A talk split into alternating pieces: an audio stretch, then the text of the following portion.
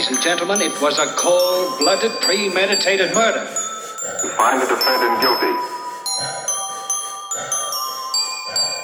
As they lay in their bed, someone armed themselves with a 410 shotgun shot Joe Pittman in the mouth. And that same person took that 410 shotgun and fired, killing Joy Pittman. That person who did all those things is none other than their grandson, Christopher Pittman.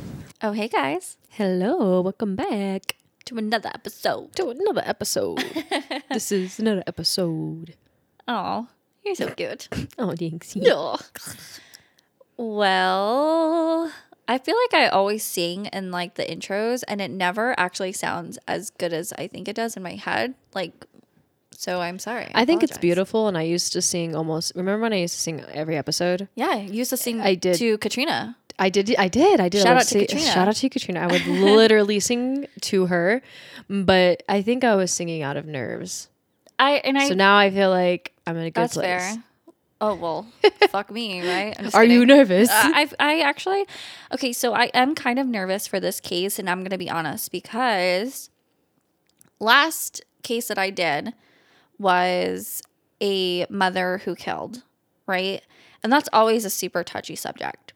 Well, this case is going to be a child who kills. Ooh. So I kind of wanted to flip the script and dealing with children, it's always a trigger warning for some, and I get that, and it's always nerve-wracking because you you're dealing with a small child's life.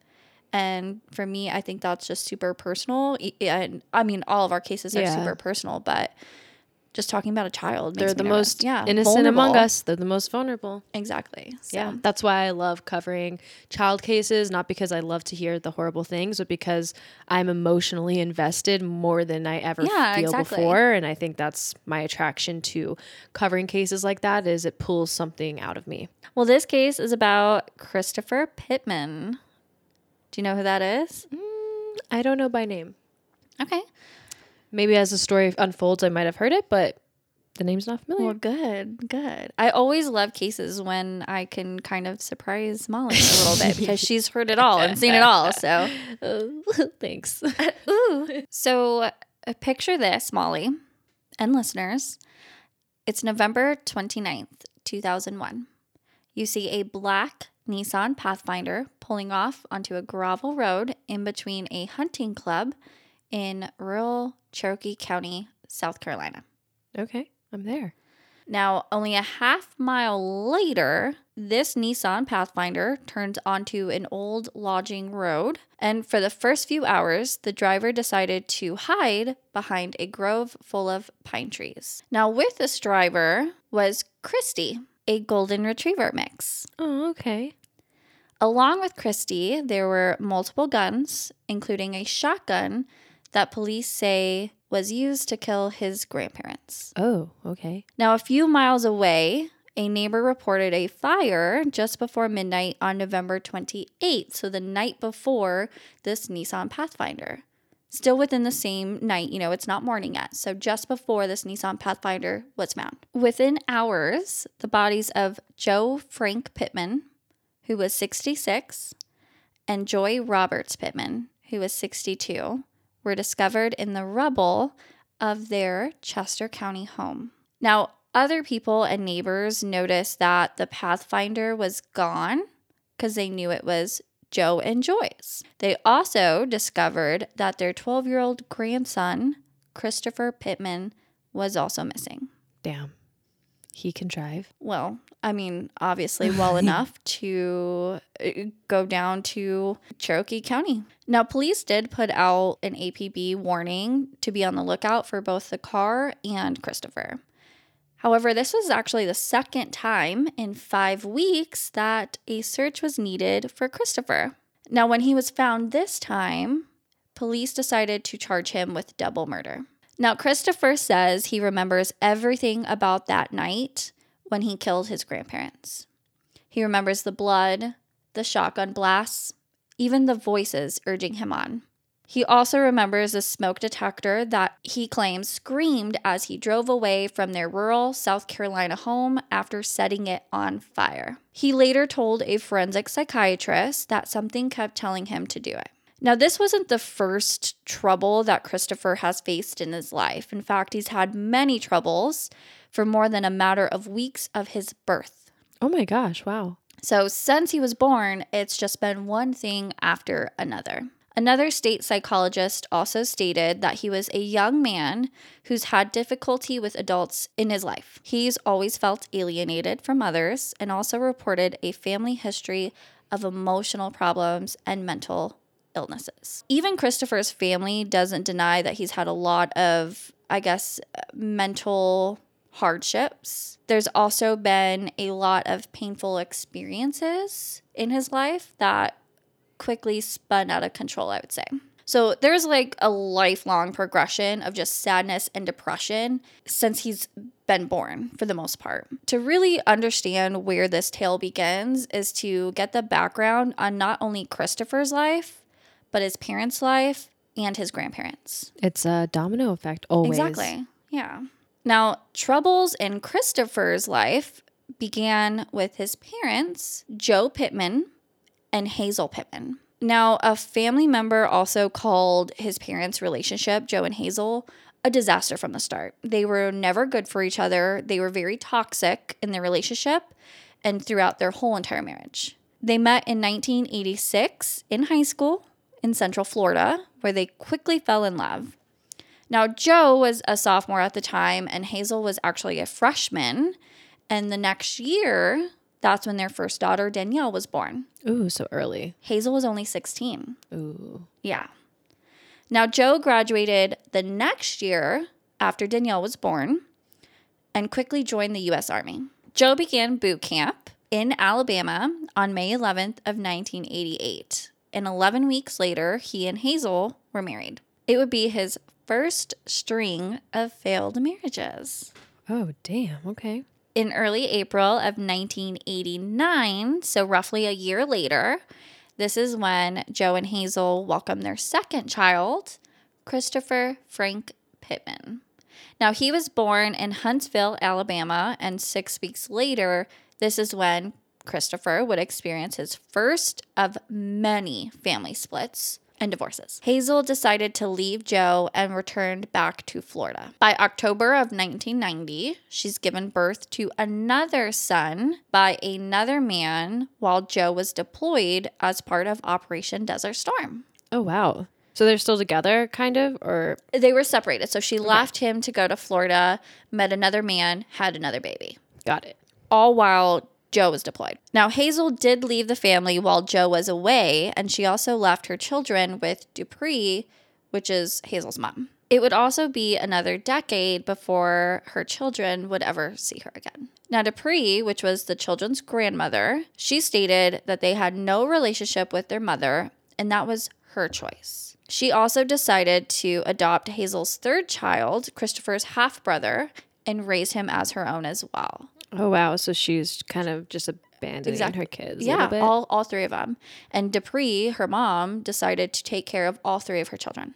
She also stated, and I quote, "My daughter left them when they were born, basically." Oh, So she knew, yeah, she knew that it it was now her responsibility because her daughter left her children that grandma's here. Now Joe returned from the Middle East in March of 1991. He decided to move back with his children to Alabama, and that's where he was stationed as well. So when he was discharged later that year, kind of in December area, that's when they moved in with his parents in Oxford, Florida. Joe also was remarried in 1992, but then was separated a year later. So that marriage was a quick fail. He and the children decided to move back with Nana and Pop Pop, as his parents were called. So he basically said that his mom and dad were really like his children's parents. The whole entire time, it was either with Hazel's mom and dad or with Joe's. It was never with their actual parents. Yeah, like their grandparents were basically more their parents than anybody else Exactly. was. Yes. Yeah. Because Joe was always stationed, and Hazel just decided she didn't want to take care of them. Now, Joy, who was Joe's mom, She cooked for the family and washed the children's clothes. She also drove Danielle about 40 miles round trip to her dance lessons. And then every morning, she would take Christopher to a primary school where he went to class and she would work as a receptionist. Now, grandfather Joe, remember Joe and Joy were the grandparents. Grandfather Joe and Joy owned a five acre property. Hmm This is when the children were always swimming or taking rides with their grandfather on the tractor. They would just have a lot of fun and they had a lot of space to really roam and, and be children. Now, Joe and the kids eventually got their own place a few miles away, but the children still saw their grandparents daily. So, Christopher and his grandfather were very, very close. They even shared the middle name Frank. Now, many of their passions were also the same. They loved hunting, fishing, and even taking things apart to figure out how they work. Now, Christopher's dad stated, My dad was Christopher's hero. He was under his feet constantly, waiting to learn from him. Oh. So they were always together.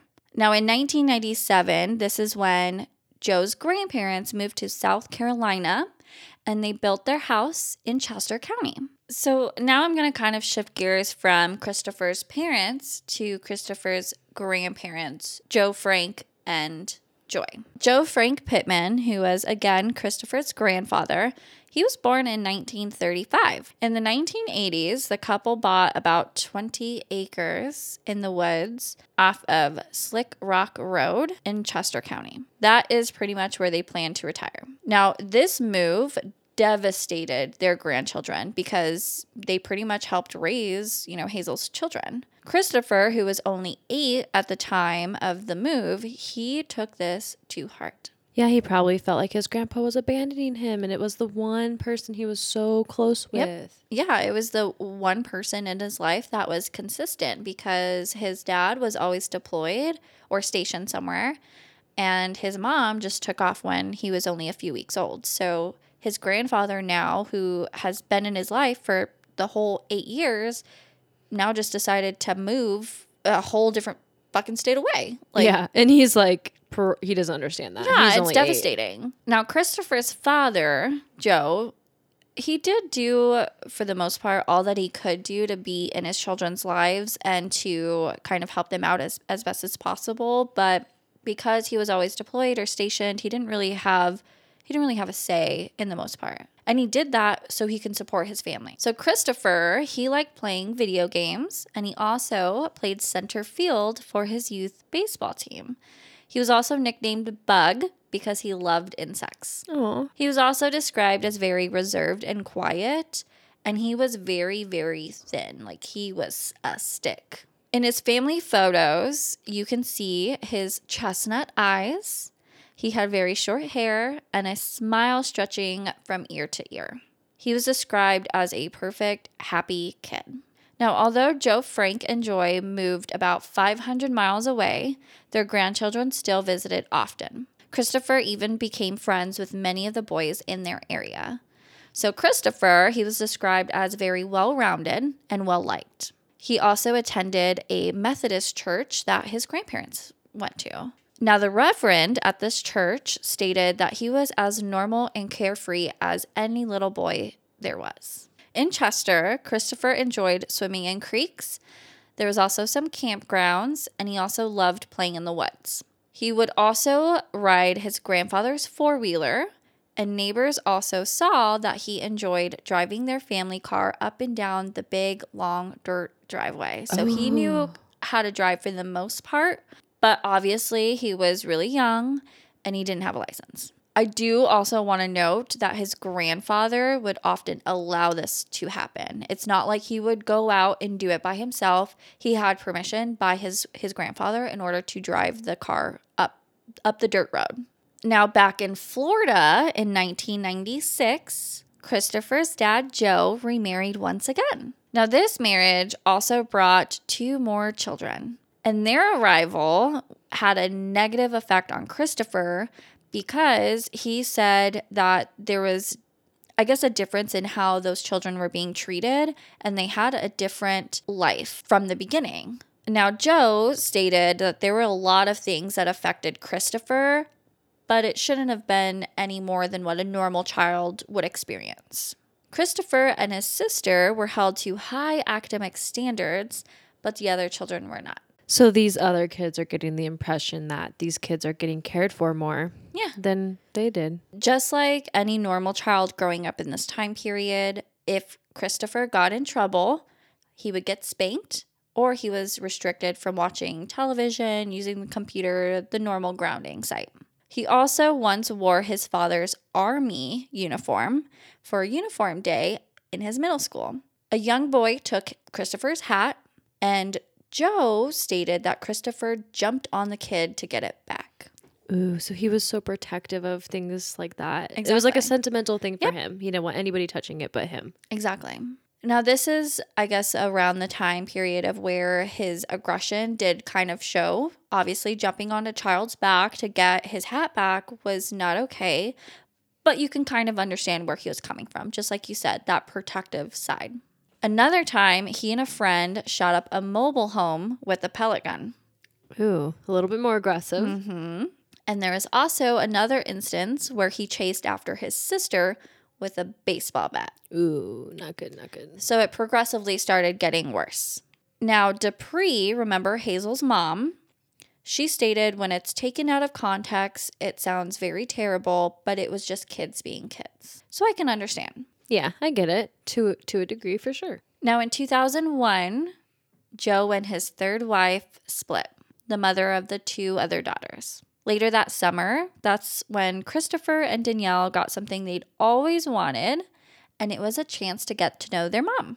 Ooh, Hazel came back. Hazel came back. Now, Dupree said they'd been through two stepmothers and naturally wanted their own mom. Yeah, who wouldn't? You want to know your own mom. You want to know if they love you and if they want to hold you and if Yeah. they care for you. So it was kind of bittersweet for the children, for sure.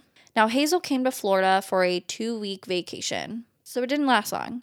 But it was only after a few months of giving birth to her seventh child. Holy crap! So she's been having more kids. Yep. On behind the scenes. hmm behind the scenes. Oh damn, girl. Now, it was originally just a two week vacation and it turned into staying for a few months. Now, Hazel told both her mother and Joe that she had changed and wanted to get to know her own children. Now, as she stayed longer and longer, this is when Hazel rented a mobile home near Oxford and brought her four children who were living with, with her down in Virginia, brought them over to live with them in this mobile home. So seven kids in this mobile home.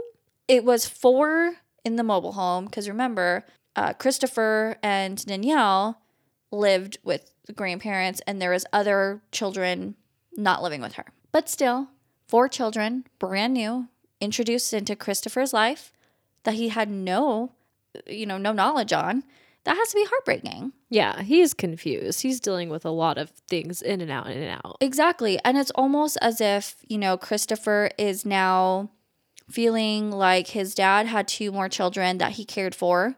His mom had four more children that she cared for. But why not them? Why not It's Christopher like- and Danielle? Why my parents are having more kids because they want more kids, but why don't they want me? Exactly. Yeah, they, Exactly. he's feeling replaced. Mm-hmm. Now, even more confusion arose because Hazel and Joe began to rekindle their old relationship. I know. Molly just made a face, and that was literally the face I had while researching Like, this. don't case. confuse the kids more. If it- If, you know it's not going to work out, it's Yeah. just going to suck for everybody. Mm-hmm.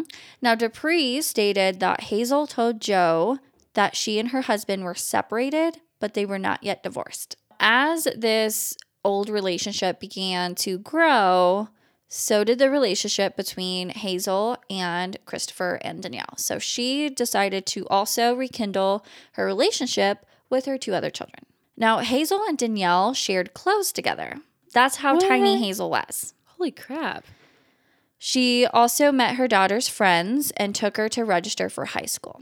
Now, Christopher, however, he and his mom also shared things, but it was more of a personality aspect. They were both very, very shy. So he shared more of their emotions and reservations. And of course, you know, Hazel and Danielle shared clothes, the, more physical items. Yeah. Now, October came around And this is when Hazel's husband threatened to take custody of their children. So it's not working out.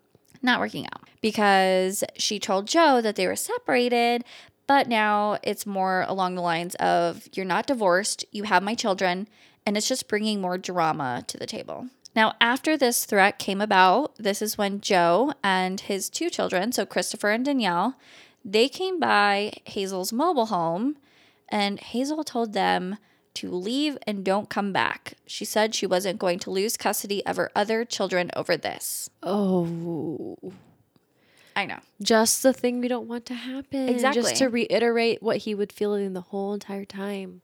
Mm-hmm. Now, within days, this is when Christopher decided that he's just had enough. He's emotionally distressed and he ran away from their home sometime around 11 p.m. in 2001. While he ran away, he took a backpack full of clothes and $70 worth of cash. Now, deputies in the neighborhood also stated that they picked Christopher up at an Arby's restaurant along the interstate. Now, this was also the following day. So, Christopher has been gone for over 24 hours. Wow, surprised he made it somewhere. Like I know. now, a day before that had happened, he'd asked his sister which way was north because he wanted to run away to his other grandparents' home in Chester, Joe Frank and Joy. Now, after this, this is when Christopher kind of, I guess, went downhill. He started receiving bad grades, which also led to him being grounded more often. There was no television, no video games, nothing. This also strained his relationship with his dad. Now, his dad did want Christopher to see a psychologist, so he did. And when he was talking to the state psychologist, Christopher stated that his father had beat him. Whoa. Now, an investigator from the Florida Department of Child and Families decided that that claim was not true. And in fact, it wasn't. It It, was just wasn't? something that he made up for attention. Wow. That same night, this is when Christopher also reported that he threatened to harm himself. After his threat of self harm, this is when he was admitted to a behavioral health center in Florida for the next few days. Now, his dad decided he didn't belong there, even though doctors also diagnosed him as clinically depressed and put him on Paxil, which is an antidepressant widely used for depression. Now, Paxil at the time was not approved for people under 18. Oh wow. So he's a young kid and they gave him this? Mm-hmm. So his father decided that he wanted to let Christopher temporarily move to Chester to be with his grandparents. He thought that this would be best for him. When Christopher arrived in October of 2001 to live with them, Joe and Joy were thrilled. They seemed like this was his best chance to find stability. Now, Dupree, Hazel's mom, stated when he left there, he was thrilled. He was going to live with Nana and Pop Pop, and he loved it. So he was still this lively kid, even though he's just had a rough, you know, couple of, of weeks. He just needs love. Exactly. Honestly, true, honest attention, love, and understanding is Mm-hmm. what I'm feeling like he's missing. And if he wants to be with his grandparents, I it's where he felt most, of that. yeah, exactly. Now, Christopher was then enrolled into Chester Middle School and attended the Methodist Church, where Joy also played the organ. Joe Frank sang in that choir as well. So they were kind of attending this church as a family, and it was a normal event every week. Joe Frank and Joy also knew that Christopher was on Paxil. They decided to take him to a family doctor, and this new doctor switched his medication from Paxil to Zoloft. Ooh, Zoloft. We don't know what that is. Mhm. It's another antidepressant that now the family actually blames for causing Joe Frank and Joy's death. Ooh, okay. Now, church members knew Christopher had problems, but they also thought that his grandparents were working with him to kind of figure them all out. It was also clear that Christopher had changed his behavior from prior visits after he went on Zoloft. People from the church noticed that he'd become withdrawn and mouthy, and it was a noticeable difference that everyone can see. Now, the strange thing is that family members that were still in Florida also noticed a change, but it was in a different way. When Christopher and his grandparents visited Florida for Thanksgiving, he was very happy, hyperactive. There was something that was just not right, out of character for Christopher. Dupree stated that he never did anything, and I quote, in 10th gear. He was always so laid back. But this time, he was all over the place. Yeah, like you mentioned before, he's like super shy. So I'd assume he was a layback, super shy kid. And I don't know what happened in Florida, but maybe he was like bouncing off the walls, talking to everybody, like up in everybody's face, Yep. like just just being being a kid, but with too much energy. Exactly. Now, Joe also stated that Danielle first noticed the change, but didn't think much of it because he was just so happy, and Danielle was happy for him.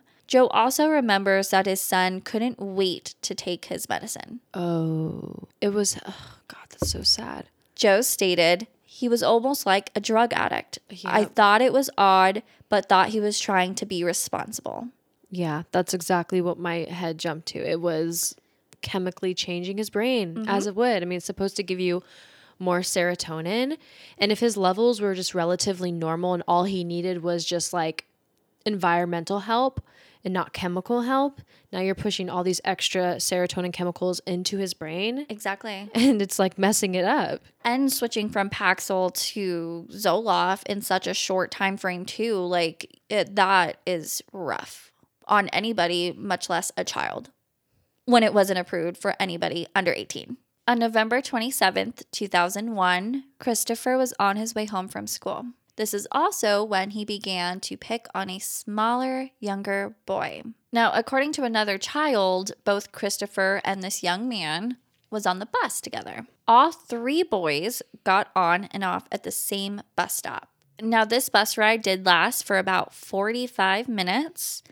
And near the end of the trip, this is when Christopher pinned a nine year old boy's head against the window and choked him using his two fingers. Oh. Now, the third boy stated it began by him playing around. The younger boy soon began to cry, and the third boy said he tried to break it up, but when they got off the bus, this is when Christopher told the boy he'd kill him if he told anyone what happened. Now, all three of the boys just decided to dismiss that as if nothing happened. I think that nine year old child was probably scared for his life. Plus, Christopher was 12, the second boy was 11, and the younger boy was again 9. So I think because Christopher was the eldest of the group, they just decided they wanted no part of that. The next day, the parents of the boy who was choked reported the incident to their school. And this is when school officials called Joe Frank and Joy. Now, Joe Frank picked Christopher up and told officials, and I quote, he'd handle it when he got home. That's always scary when you hear your parents or grandparents say that. Like, you know, your ass is grass at that point. Yeah, my parents have said that to me before, and I was always like, I wish this car ride will never end. Exactly. 'Cause I don't want to get out of this car. I'm almost 30, and if my mom says that, like, I'm running the other way. like, I gotta go by. Investigators also found out that, in fact, his grandparents demanded that Christopher wrote a letter of apology to this young man. They also threatened to send him back to Florida if his behavior didn't improve, which is a red flag for Christopher. That same night, this is when they had rehearsal at church. And of course, Christopher went with them. Now, witnesses also reported that Christopher was extremely quiet throughout that whole entire church trip. He sat alone while other children rehearsed for a Christmas play, and his grandparents became even more upset with Christopher because he was kicking the piano bench and not settling down. Now, all three of them left around 8 p.m., and everything seemed fine, according to a witness. They were also going to go home to help Christopher with his homework because they still wanted a structured learning. This is within hours of the fire being reported on Slick Rock Road. Now, at first, people thought that the woods were burning behind them because of the intense red glow in the sky. But as firefighters and a lot of other neighbors arrived to the scene, they realized it was the Pittman's house. Now, the neighbors also thought that no one was home because their car was gone. Now, combing through the rubble, this is when investigators discovered the two bodies of Joe Frank and Joy. Originally, they were labeled as Jane and John Doe until they could be positively identified. Now, they also knew that there should have been a third body of Christopher's. Joe, Frank, and Joy were found side by side on the mattress in an upstairs bedroom. Now, when the third body wasn't found, this is when police issued the APB out for Christopher as well as the Pathfinder. Now, an off duty firefighter stated that he saw the Pathfinder while hunting near a creek in Cherokee County. He also mentioned that no one was inside the vehicle, but his hunting partner came across Christopher in the woods. He was wearing camouflage and carrying a rifle. Oh, wow. And of course, Christopher's dog, Christy, was barking nearby. Now, this is when the story kind of gets more intriguing because Christopher told the men that there was a bunch of money and guns in the car. He also stated that some guy had him down in the woods and he claimed he'd been kidnapped. He got 35 miles away when the truck got stuck in the woods. There's a little pull off right here on the left. When I come around through here, he was pulled up in here. Where Chris ran into two deer hunters. Uh, his first words to them are, The black guy killed his grandparents and brung him here. The hunters, Roland Pennington and Terry Robinson, found Chris's story and his behavior to be very strange. He never to me showed no kind of emotion like somebody that would be kidnapped and brought here. Now, Christopher and these two men walked about two miles to the volunteer fire department in the woods. The off duty firefighter stated that Christopher stayed at the station watching cartoons and eating cheeseburgers. He was very comfortable. The boy also told firefighters that he would later tell Chester County and state law enforcement that he'd been sleeping in his grandparents' house when he heard a noise outside. He said he looked out of the window and saw a black man enter the house from the front porch. To blame this on a minority man because it was convenient for him really upset me. At this time, Christopher told officers that he ran outside and hid because he was afraid of the intruder. Now, the sheriff's detective stated during a June court hearing that Christopher told authorities he heard four shots fired before the man came outside and ordered Christopher to get the keys to the Pathfinder. He is setting the story up. Yeah, he's smart enough to try to get away with the crime. Exactly. Christopher also mentioned that this random man used a gasoline can to set the house on fire before forcing Christopher into the car and taking him to Cherokee County. Now, when Christopher was asked about the dog by these volunteer firefighters, this is when they got suspicious. Christopher stated that Christy had just followed him. Casually, just Just followed him. And of course, knowing that grandparents were shot, the house was on fire, is it really that common for a dog to follow its human? I I don't know. I don't know. But this is also when red flags went up, of course, because it's a little suspicious. It's a, a tweak in the story for sure. Now, at the same time that Christopher was talking about this random man, information about the bus fight came in. And this is when Christopher became a suspect showing a violent tendency. It was at the time that he was read his rights and taken to the Cherokee County Sheriff's Office, where investigators stated he confessed. I explained to him then that sometimes kids have a hard time saying my name, so it was okay if he called me Lucy. Lucinda McKellar, now with SLED, the South Carolina Law Enforcement Division, was then a sheriff's investigator experienced with working with children. Did he seem traumatized by what he had gone through? He was cool and calm, and I was very, very impressed with him. Did he seem nervous at all? No, no. And he remained calm, she says, throughout an afternoon of playing cards and watching TV until he finally told the truth and admitted the killings. He said, I'm not sorry. Um, he said they deserved it. Now, Christopher's father, Joe, also gave some details that led to the event, as well as a testimony given by that state psychologist, which also revealed a lot of details about what actually went down that night. So, apparently, after returning from church, Joy went straight to bed. She stated that she was exhausted because of the stress caused by Christopher's trouble at school that same day. The boy and Joe Frank, his grandfather, decided to stay up for a little bit longer and they were watching a nature program on TV in the living room. They both eventually went to bed, and Joe Frank was in the loft upstairs while Christopher went to his bedroom at the bottom of the staircase. It was only moments later that the boy got up, went into the living room, went into the gun cabinet, which was tucked beneath the stairs, so pretty close to where his, his bedroom was. He removed a pump action 410 gauge shotgun. Oof. Now, this shotgun, his grandfather had actually given to Joe, Christopher's dad, when Joe turned 10. Now, Joe, knowing that this is a family emblem for the most part, gave this to Christopher at Thanksgiving. Joe now says that that is something that he will forever regret. Now, this shotgun was loaded with a birdshot, and Christopher climbed up the stairs to the dark loft where his grandparents were sleeping. He turned left at the top of the landing, faced the side of the bed, and without turning on the lights, this is when he fired at least two shots. Wow. One into his grandfather's open mouth. What? And another into the back of his grandma's head. How did he do that with the lights off?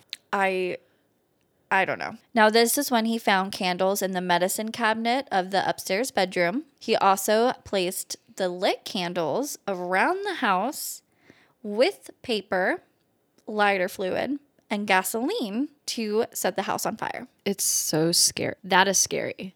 The fact that a 12 year old did all of that so intentionally. And then there's always a side of you that's like, if he was raised with not as much turmoil and like abandonment issues, would this have even happened? Exactly. It's kind of it's unbelievable but at the same time some people could possibly understand the reason behind it but also at the same time there's no reason for murder Yeah. at all so it's kind of this case is a tough one to really judge i guess the behavior of the murderer at this point you know Yeah. And he's a child, he's 12. So it's even harder.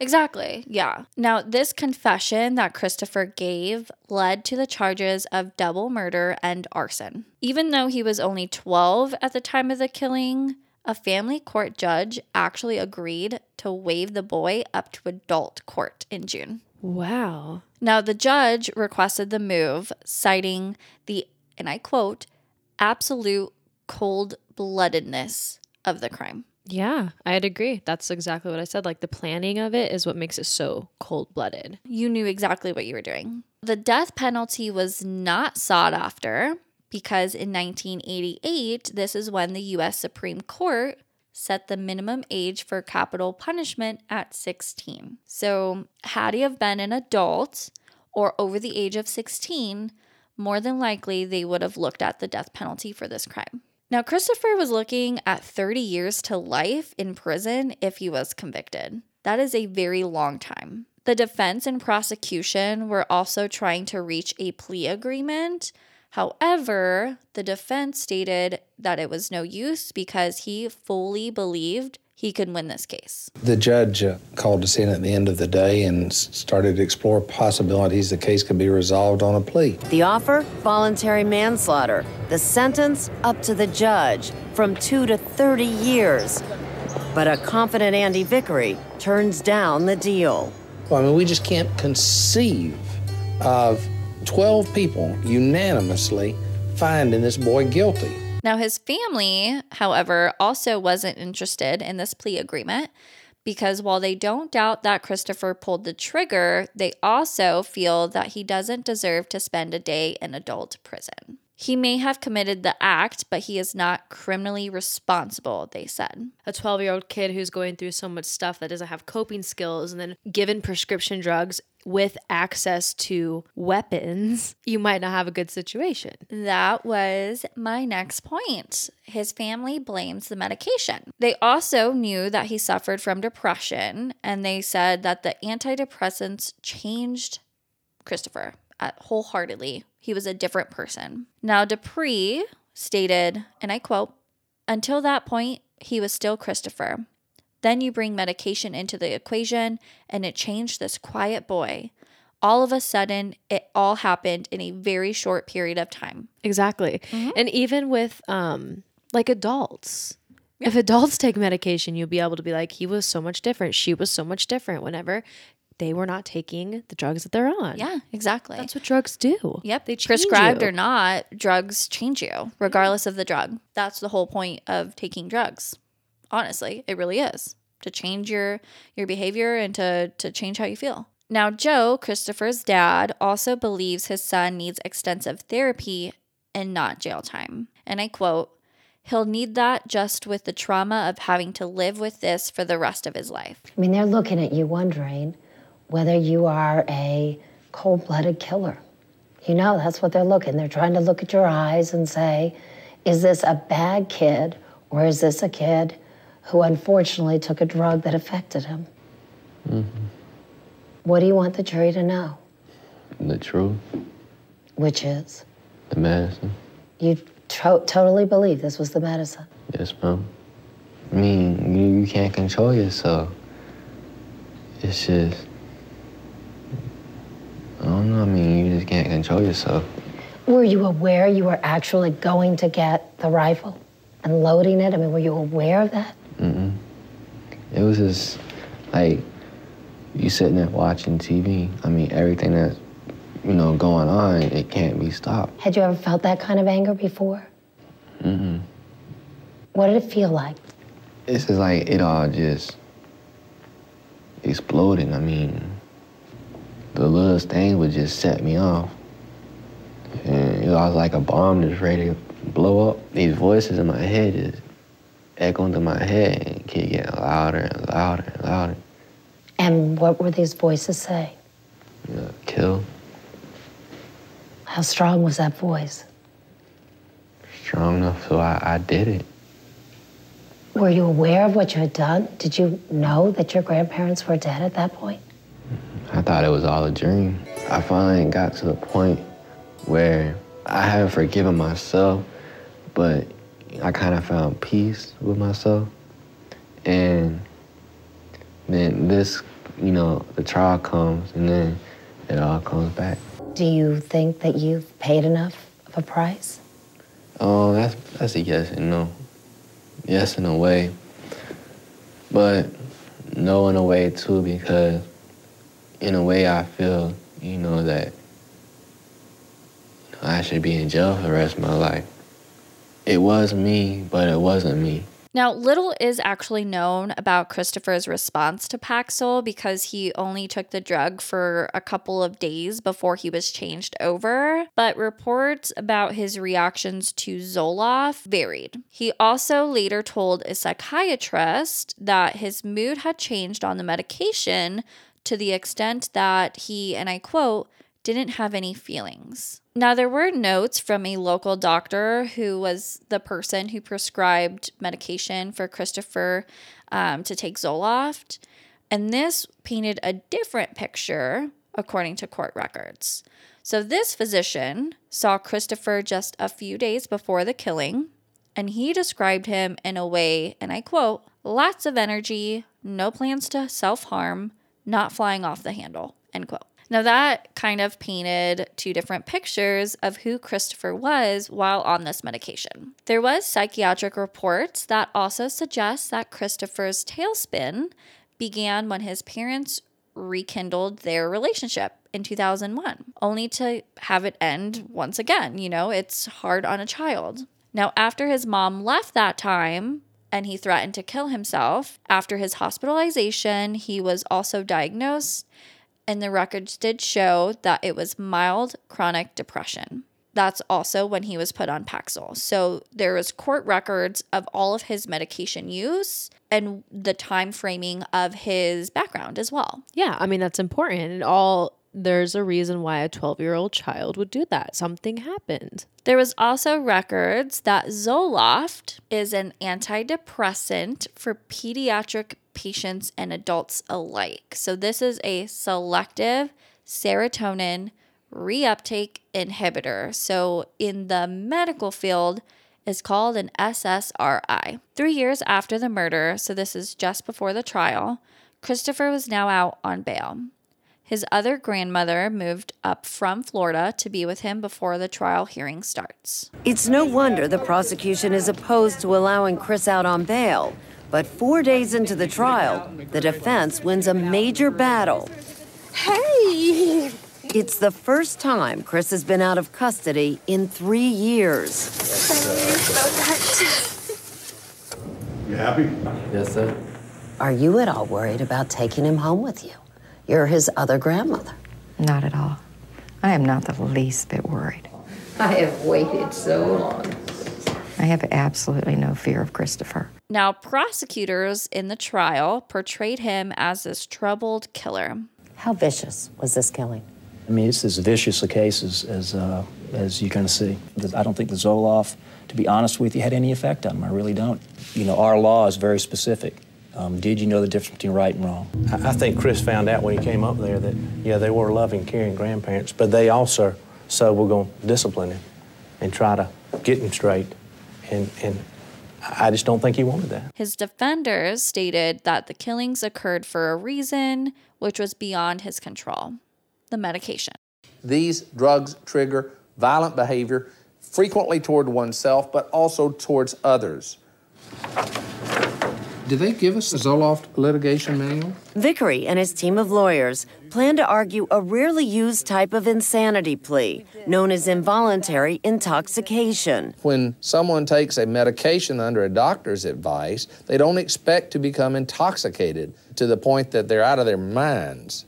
You look at this picture, this is just a child. He's a kid. He was five foot two, 96 pounds at the time of this. He's a kid. This defense, which has been used before, has only had a couple of handfuls of success rates. Most medical experts don't believe that there's a link between antidepressants and acts of extreme violence, which made this one of the most iconic national headline cases for a small boy to be on antidepressants and commit an act of extreme violence. It also was hard because there was a debate over the safety of antidepressant use in children and teenagers.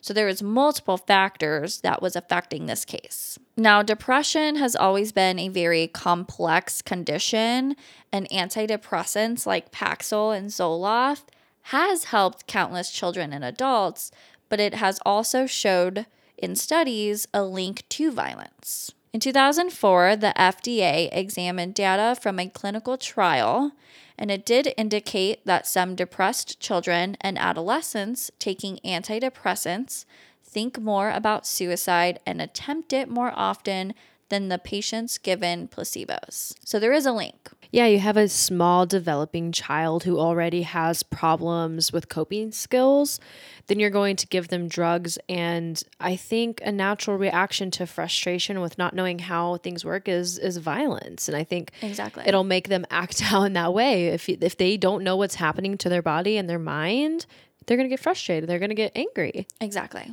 Now, the FDA's clinical trial, their findings did vary between the drugs that were taken. So it wasn't just Zoloft, there was plenty of other antidepressants that they were sifting through. The FDA was also scheduled to hold an advisory committee meeting on that issue a month later. The defense would call Dr. Lynette Atkins. Dr. Atkins, who evaluates juvenile defendants for the state of South Carolina, Swear affirm the testimony you'll give the court and jury in the trial? usually testifies on behalf of the prosecution. I've got the statements that were made when he was arrested. So her diagnosis took many of her colleagues by surprise. You know, everybody was telling me I was crazy. All my colleagues, you know, how could you possibly support that defense? You know, how can you possibly believe this about this child? But she's not the only medical professional who testifies for Chris at trial. We've called Dr. Richard Kapit. Dr. Richard Kapit, a scientist who worked for the FDA for 14 years, once approved Zoloft for human clinical trials. Do you have an opinion as to whether Christopher Pittman was involuntarily intoxicated by Zoloft? Yes, I do. I believe he was. I believe he did not have the ability to form criminal intent on that date due to intoxication with Zoloft. Kapit now believes the medication can drastically alter the behavior of some juveniles, causing a chemically induced anger. But for every doctor who blames Zoloft, there's another who says Christopher Pittman knew exactly what he was doing. There was no evidence that he wasn't thinking correctly. There was lots of evidence that he knew what he had done was wrong. Psychiatrist James Ballenger points to the story Chris told police, blaming the killings on a six foot two black man. That, Dr. Ballenger says, clearly shows Chris knew he had done something wrong. Another psychiatrist, Dr. Julian Sharman, spoke to Chris just hours after the murders. Regarding his grandparents, asked if he feels upset about what happened, he responds with, kinda. Asked if he loved or hated them, he responds, quote, I loved them and sometimes I hated them. Asked if he feels they deserved what happened, he responds, quote, they, they asked for it, unquote. Dr. Pamela Crawford, who was a forensic psychiatrist, she was asked by the state's prosecutor to examine the boy and concluded in her report that Christopher knew exactly what he was doing when he took his grandparents' lives. She also mentioned that he felt abandoned by his mother and his relationship with his father, who raised him in Florida originally, was troubled. Now, Christopher told this same forensic psychiatrist, and I quote, I haven't had that good a life. My real mom left when I was two. All he wanted was that stereotypical mom, dad, happy family living in a home life. Yeah, and for a, a while there, he did get that when Hazel moved back and then she was again ripped from his life. Now, Dr. Crawford also stated that he provided non psychotic reasons for killing his grandparents. Dr. Crawford also stated that following his detention by police after the murder, Christopher also made self protective statements to avoid arrest prior to admitting his actions. So he pretty much admitted guilt. He also admitted that he knew right from wrong. So he knew exactly what he was doing. He was trying to protect himself from getting in trouble. Prosecutors used the angle of a young boy who just needed some help. He wasn't used to being disciplined, and once he was staying with a family that was ready to take this action and help straighten him out, that's when he decided he didn't like rules. He's never had them before. Summary of the defense in this case is real simple. In his closing argument, defense attorney Andy Vickery tells the jury that Chris would never have killed had it not been for Zoloft. There's no other rational explanation. This wasn't a bad kid. He hadn't been in trouble with school, he hadn't been in trouble with authorities. He was a good boy. While another defense attorney, Paul Waldner, asked the jury to look past the 15 year old teen sitting in court. This trial is not about the 15 year old in this body, it's about the 12 year old right here. That's who the trial is about. We do not convict children for murder when they've been ambushed by chemicals that have destroyed their ability to reason. The last words, however, I don't care how old he is. come from the prosecutor, Barney Gassay. That is as malicious a killing, a murder, as you're ever going to find. A powerful demonstration. Pumped it again and fired a fourth shot. To remind the jury how this 12 year old killed his grandparents. That is how close Chris Pittman was to his grandfather, who had to been facing him, looking at his face, and he fired that shot into his mouth. It was then on February 15th, 2005, that Christopher was convicted of murder and sentenced to 30 years in prison. What do you think should happen to your brother? You did lose both your grandparents. He took their lives. I understand that, but I honestly think he should come home. You think he's been punished enough? He's gonna have to go through and live with the fact that he did this for the rest of his life. I think that's punishment enough. But will the jury agree? I understand that there's a verdict. Ready to proceed? After seven hours of deliberation, there's a decision. All right, and that is as to each indictment, the verdict is unanimous, is that correct? Yes, sir. Could you please hand that up to the court? Case number 2004, GS 12 571, the state of South Carolina versus Christopher Frank Pittman. We, the jury, unanimously find the defendant guilty of murder. You were prepared for that verdict, were you? No. No, I wasn't. I felt um, just devastated. It ripped my heart out. Mr. Vickery, do you have any other statements you'd like to make? Vickery's agony is made worse knowing he could have taken the plea. I do have some discretion in sentencing, not a lot in this matter. Under South Carolina law, the most lenient sentence allowed is 30 years. And that's what the judge gives Chris. As to each of these counts, the defendant receive a sentence of 30 years. Those will be concurrent to one another, not consecutive. Um, good luck to you. Now, this jury took six hours to reject Christopher's claim that he was involuntarily intoxicated by Zoloft and could not be held responsible for the crime. There was also some controversy about the verdict because two of the jurors admitted feeling coerced into their decision because another juror openly discussed the trial with his wife and bartender during deliberations. Bartender? Yep. Dude, uh, I understand wife and be like, hey, don't tell. Like, you're my wife. I tell you everything. But the bartender? The bartender. I don't understand how a jury of two weeks can think that they know somebody well enough to convict them guilty of this kind of crime. It was difficult. One of those jurors, 26 year old Stephen Platt, said that he and the others simply couldn't accept the defense claim that a drug could cause a person to kill. There's millions of other people in this country that take it every day.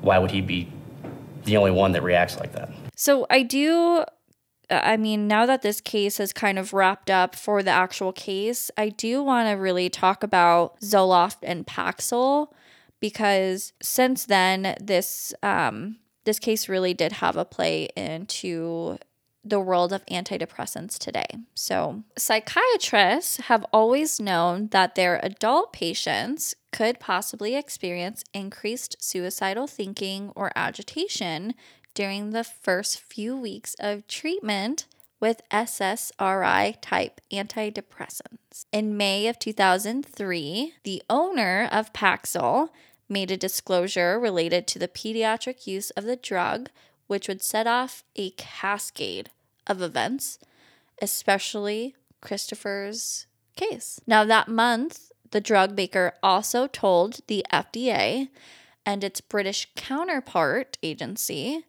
that it needed to be re examined and published because the test data had a lot of unpublished data behind the scenes. Now, this unpublished data also stated that it showed adolescents who took Paxil during their clinical trials had more suicidal thoughts or attempted suicide more often than those who received the placebo, just like stated earlier. Six months earlier, before this trial happened, a curious FDA analyst contacted the company seeking for more safety information, and that company denied. So it was only within weeks after this, you know, misinformation was out there that the British drug regulators told their doctors not to prescribe Paxil to any new patients younger than 18. So they already squashed that drug and already acknowledged the fact that it can change young adults or children.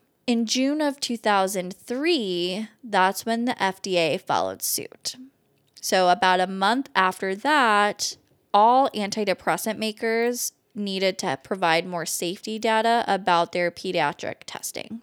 Now, Pfizer, which is the maker of Zoloft, actually helped the county solicitor who was prosecuting Christopher Pittman. Pfizer, Zoloft's manufacturer, does acknowledge their research shows some increased risk of aggression, but a company doctor told the jury there's no link to homicide. No attempts in this clinical study at all, doctor, of homicide, is there? Oh, no, absolutely not.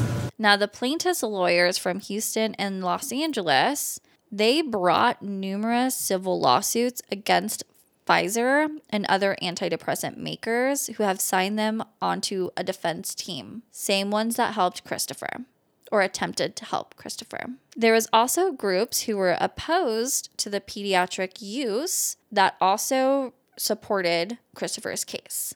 There was even a forensic psychiatrist who testified at Christopher's hearing who stated she believed that Christopher committed the murders while in a psychotic state induced by Zoloft.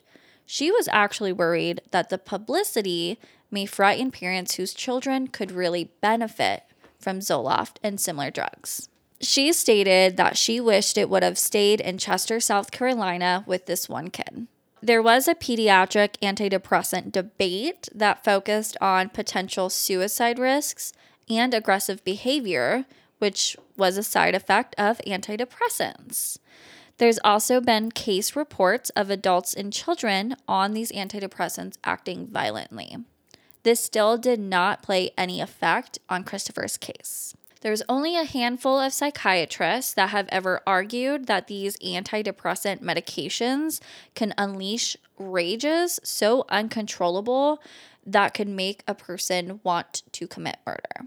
Now, while Christopher's case was pending, and this is before his conviction, Pfizer previously stated that no regulatory agency has ever found a connection between Zoloft and suicidal or homicidal behavior, which we know is not the truth. Dude, in the commercials, it literally said, I mean, this was before, but even in the commercials now, they're all like, if you take this medication, you might suffer from suicidal thoughts or violent action. Like they say that in the disclaimer. Exactly.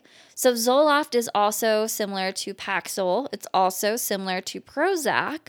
And in the last year of the trial, federal drug regulators issued that cautionary statement about SSRIs and similar So- medications. Yeah. Now, one of the reasons why this was so controversial at the time was because a few months earlier, and this is earlier than Christopher's trial, there was another lawyer whose name was Arnold Vickery, also known as Andy, and he actually convinced a federal jury hearing in Cheyenne, Wyoming, that Paxil had caused a man to go on a murderous rampage. Now, in June of 2001, that same jury ordered the maker of Paxil to pay a 6.5 million settlement to the relatives of his name was Donald Schell, who 2 days after starting the drug murdered his wife, his daughter, and his granddaughter before killing himself. Holy crap. The company appealed and settled the case in undisclosed terms. Mm-hmm. Yeah. So while it's hard to really compare both these, you know, the civil lawsuit as well as the criminal case of Christopher, the verdict was still significant because it was the first time that the jury had concluded that an SSRI antidepressant could make a user agitated. Now, it has not since led to similar verdicts, and Pfizer actually still takes the position that antidepressants do not cause suicide or homicide. In fact, Pfizer, which is again the manufacturer of Zoloft, said in a statement after Christopher's verdict, and I quote, Zoloft didn't cause his problems, nor did the medication drive him to commit murder. On these two points, both Pfizer and the jury agree. So, all in all, antidepressants for children more than likely are bad unless used properly, or you just really have to know what really works for you or your child because it can change behavior. We all know this, but you have to pay attention to the behaviors that are being changed. Like, how do we know for an absolute fact? He wasn't on those drugs for very long at all. No. So, how do we know for an absolute fact that those drugs didn't hit him like a ton of bricks? Exactly. I'm not excusing the murder because he needs to be punished for that. He murdered two people he loved. Mhm. But I'm just saying, can, we need to take into consideration that All of the factors. that those drugs might might do something to you. It's a drug. It's a chemical, and our brains are made of chemicals, and it's a reaction. And, I definitely think it, it influences it at oh, least. Oh, absolutely.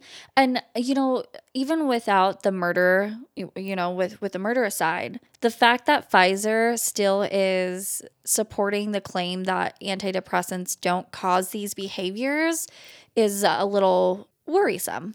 It's actually a lie, especially considering that now they have to disclose it on the commercials. That's crazy. But yeah, so that is the story of Christopher Pittman, Zoloft, Paxil, Pfizer, all of that.